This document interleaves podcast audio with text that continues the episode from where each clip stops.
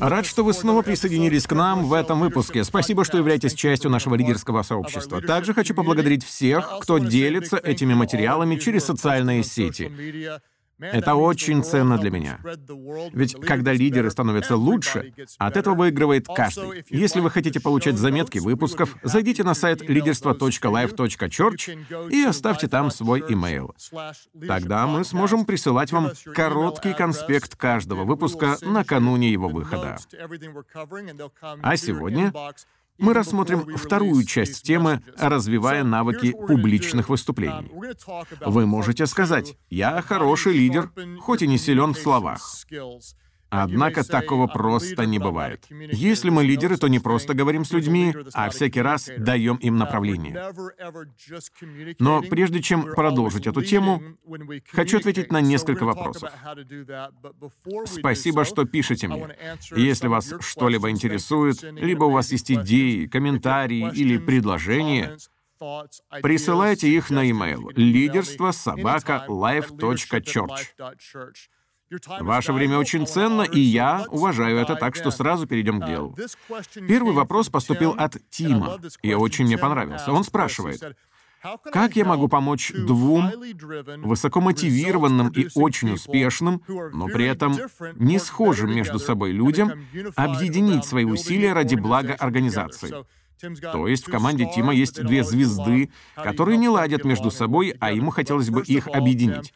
Ну что ж, прежде всего, гораздо лучше руководить двумя мотивированными и успешными людьми, чем двумя пассивными и неэффективными. Так что все не так уж и плохо. Мне нравится этот вопрос, потому что многие лидеры вообще не умеют сохранять звезд в своих командах. Как правило, те уходят либо в поисках больших денег, либо из-за конфликтов. Но если нам удастся объединить таких игроков ради общей цели, то со временем организация достигнет потрясающих результатов. Поэтому давайте взращивать звезд, развивать их и наделять полномочиями, а также учить работать вместе с другими. Этот вопрос действительно важен. Самое главное здесь — сконцентрировать людей на вашей миссии — Сделать так, чтобы все понимали, почему мы это делаем. Каждый игрок должен держать в фокусе не личную, а общую цель. Ведь успех одного — это еще не победа. Победой считается только успех всей организации. Мы стремимся не к собственным достижениям, а к командному результату. Я повторю это снова. Мы работаем не на себя, а на команду. Донесите своим людям. Один плюс один больше, чем два. Одна звезда плюс еще одна звезда — это больше, чем две звезды. Когда мы работаем вместе и делаем это в правильном духе, наши возможности умножаются. Также, если у вас есть две звезды, задайтесь целью добавить в свою команду третью, четвертую, а потом и пятую. Это все изменит. Очень часто лидеры говорят, вот моя правая рука, вот мой ближайший помощник. Но лично я предпочитаю в этой роли не одного человека, а целую группу. Не звезду, а созвездие из различных людей.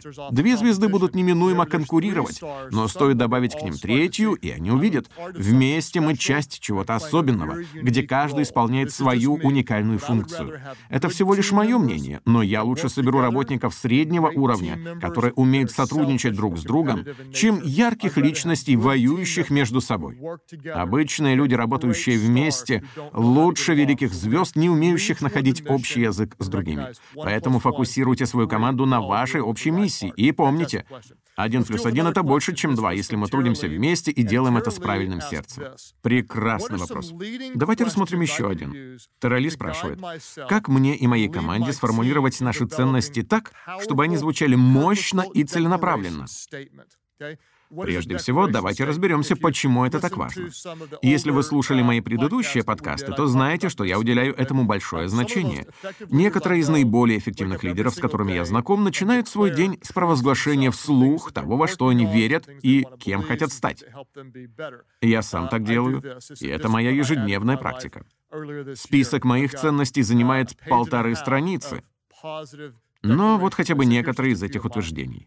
Каждое утро я говорю себе, я развиваю лидеров. Это не то, чем я занимаюсь, это то, кем я являюсь. Я просыпаюсь, имея цель, направление и смысл для каждого дня моей жизни. Я стараюсь сделать все, что могу, и даже чуть больше. Именно то, что я делаю сверх сил и приводит к нужным изменениям.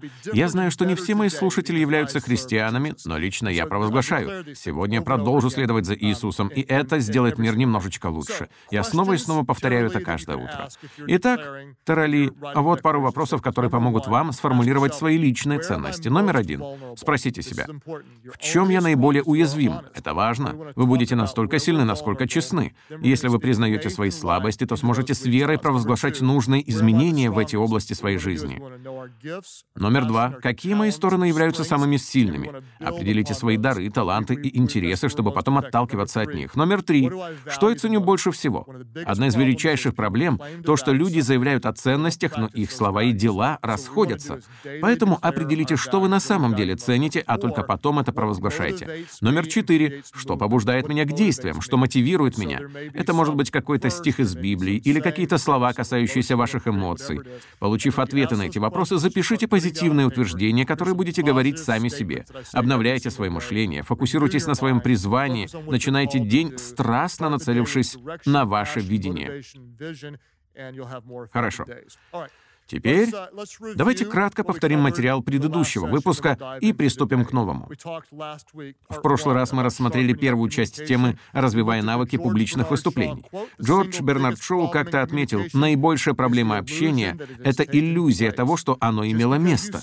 То, что вы что-то сказали, не значит, что люди это услышали, в это поверили или будут это делать. Ключевая мысль прошлого выпуска звучит так. Что бы вы ни пытались донести, всегда фокусируйтесь на ваших слушателях. Нам стоит признать, обычно люди думают о самих себе, а значит и обращаться к ним нужно, показывая, что мы их ценим и проявляем о них заботу. Прежде чем начать говорить, необходимо ответить на три вопроса. Что слушатели должны узнать, что должны почувствовать и что они должны сделать? Эмоции побуждают к действию. Но если мы не объясним людям, что именно нужно сделать, сами они об этом не догадаются. Еще одна ключевая мысль. Как лидеры, мы не просто говорим, а задаем направление. А теперь перейдем ко второй части темы о навыках публичных выступлений, которая обещает быть очень практичной. Давайте на минутку задумаемся о различных шляпах, которые мы носим, или, скажем по-другому, о ролях, которые мы исполняем. Например, я ношу шляпу отца, так как у меня есть дети. Я также имею шляпу мужа, ведь я женат. Кроме того, я являюсь пастором, лидером, другом, мужчиной, тренером и наставником.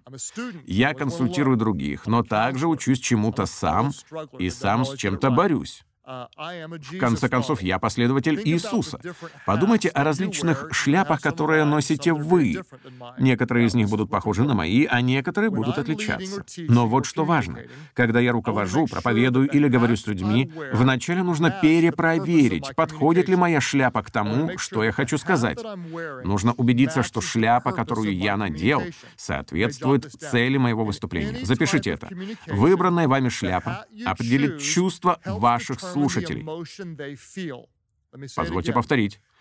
Образ, который мы выбрали, определит эмоции, которые люди почувствуют. Помните об этом, чтобы проявлять мудрость. Давайте я приведу вам парочку примеров. Предположим, что вы являетесь служителем церкви и рекламируете занятия по воспитанию детей, которые будут проходить по средам. Какую шляпу стоит надеть? Все зависит от того, что люди должны почувствовать. Вот три варианта. Вы можете надеть шляпу их пастора, шляпу другого родителя или шляпу студента, то есть показать, что вы сами хотите чему-то научиться. Смотрите, как одно и то же объявление будет отличаться в зависимости от выбранной роли. Как священнослужитель, обладающий властью, вы можете сказать, «Мы должны заботиться о духовном росте наших семей и наших детей, поэтому, как ваш пастор, я призываю каждого отца и мать. И это уже создает определенное эмоциональное влияние.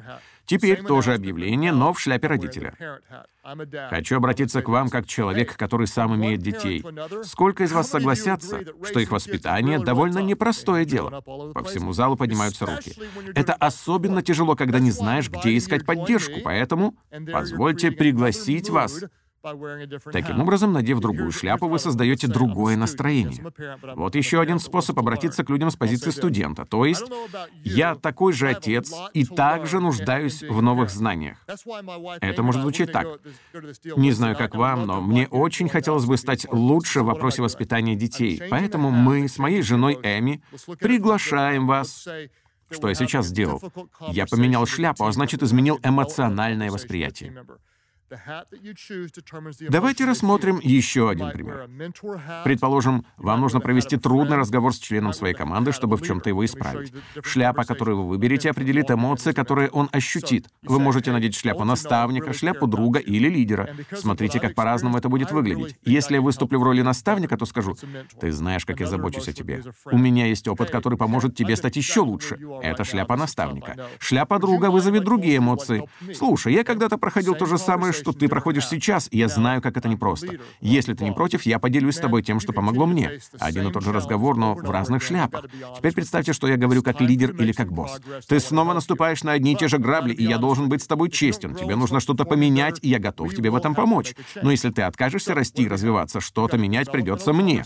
Итак, перед нами сложный разговор. И наша шляпа определит, что человек при этом почувствует. Поэтому подходите к выбору своей роли с мудростью.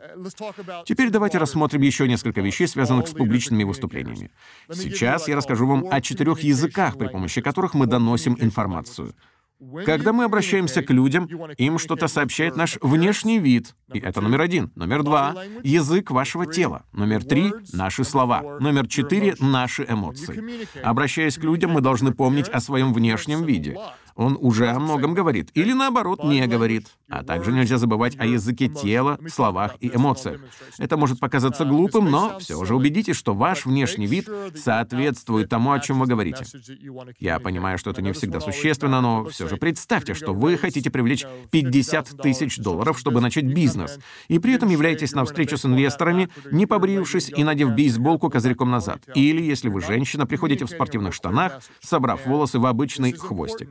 Не думаю, что это будет разумно. Очень важно, чтобы ваш внешний вид соответствовал тому, что вы собираетесь сказать. Если я говорю о видении или о новой инициативе, то, скорее всего, надену что-то черное, поскольку этот цвет говорит о власти, солидности и уверенности. Если я собираюсь осветить тему отношений или, к примеру, домашних групп в церкви, то выберу что-то синее, поскольку этот цвет располагает к себе. Если это разговор двух друзей, я могу надеть тенниску или футболку. Почему? Потому что моя внешность должна соответствовать стилю общения. А теперь давайте поговорим о языке тела. Это также очень важно. Вначале вам нужно взять внимание. Пожалуй, я встану, чтобы показать это. Итак, если вы пятитесь назад, то показывайте свой страх и растерянность. Если наклоняетесь вперед, то демонстрируйте силу и уверенность. Ключевая мысль такова. Произнося речь, учитывайте, сколько перед вами людей. Например, сейчас мы общаемся так, словно это происходит один на один, поэтому я не повышаю голос и веду себя как обычно. Если вы сидите за столом с тремя людьми, просто разговаривайте с ними. Но если перед вами сотня человек, вам стоит быть активней, поскольку этого требует сама ситуация. Если же меня слушает 20 тысяч, я буду двигаться еще больше, чтобы показать свой энтузиазм. Язык тела должен быть направлен на достижение вашей цели, поэтому ведите себя соответственно величине вашей аудитории. Двигаться во время выступления не обязательно значит ходить туда-сюда, словно лев по клетке. Двигайтесь целенаправленно. Когда я проповедую, то хочу удержать внимание каждого человека в зале. Я обращаюсь к тем, кто сидит напротив меня, а потом делаю несколько шагов и смотрю на людей в левой части зала, потом возвращаюсь в центр и делаю еще несколько шагов, чтобы посмотреть в глаза сидящим с другой стороны. Таким образом, каждый чувствует себя так, будто я говорю к нему лично. Также заставьте свои руки работать на вас, а не против вас. Очень полезно заснять себя на видео и посмотреть запись с выключенным звуком. Тогда вы увидите, приятно ли за вами наблюдать и несут ли ваши жесты какое-то послание. Иногда, обучая людей, я прошу их подготовить трехминутное выступление, не используя слов. В таких случаях им приходится задуматься о языке тела и тем, как использовать его для передачи информации. Если вы начинающий оратор, имеет смысл продумывать свои движения наперед. Например, где будут находиться ваши руки, каким будет положение тела, когда вы будете активны, а когда нет, как будете говорить из глубины сердца, а как проявлять страсть. Сначала жесты приходится планировать, а потом они становятся вашей второй натурой. Также следите за тем, чтобы не делать отвлекающих движений. Не трогайте свое лицо, Каждый раз, когда вы касаетесь его перед публикой, это выглядит странно. Не скрещивайте руки. Разве только в тех случаях, когда это действительно нужно. Не засовывайте руки в карманы. Одним словом, не делайте лишних жестов. Теперь давайте поговорим об использовании слов. Обычно я сообщаю людям, о чем собираюсь им рассказать.